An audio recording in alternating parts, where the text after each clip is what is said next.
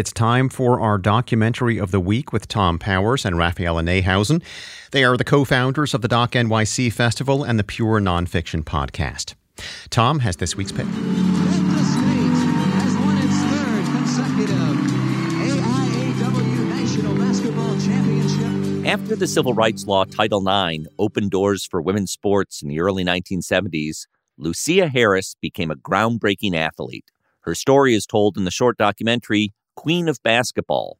Growing up in Mississippi, she studied the NBA greats on television. I would stay up long past our bedtime and put a quilt over the TV and over my head so I could watch Bill Russell, Wilt Chamberlain, Kareem, Oscar Robertson, my favorite. As a girl, Harris was teased for being tall, but then she won acclaim, playing for Delta State University and winning three national championships.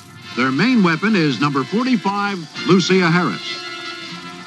Always a dominating inside force. Filmmaker Ben Proudfoot unearths Harris's story as part of a series called Almost Famous.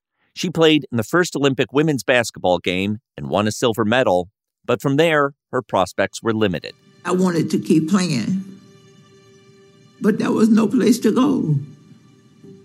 There was no WNBA when I came along. Harris's story has other twists that pack an emotional punch. Queen of Basketball is now streaming on the New York Times website as part of their OpDoc series. For more information, visit wnyc.org slash docs.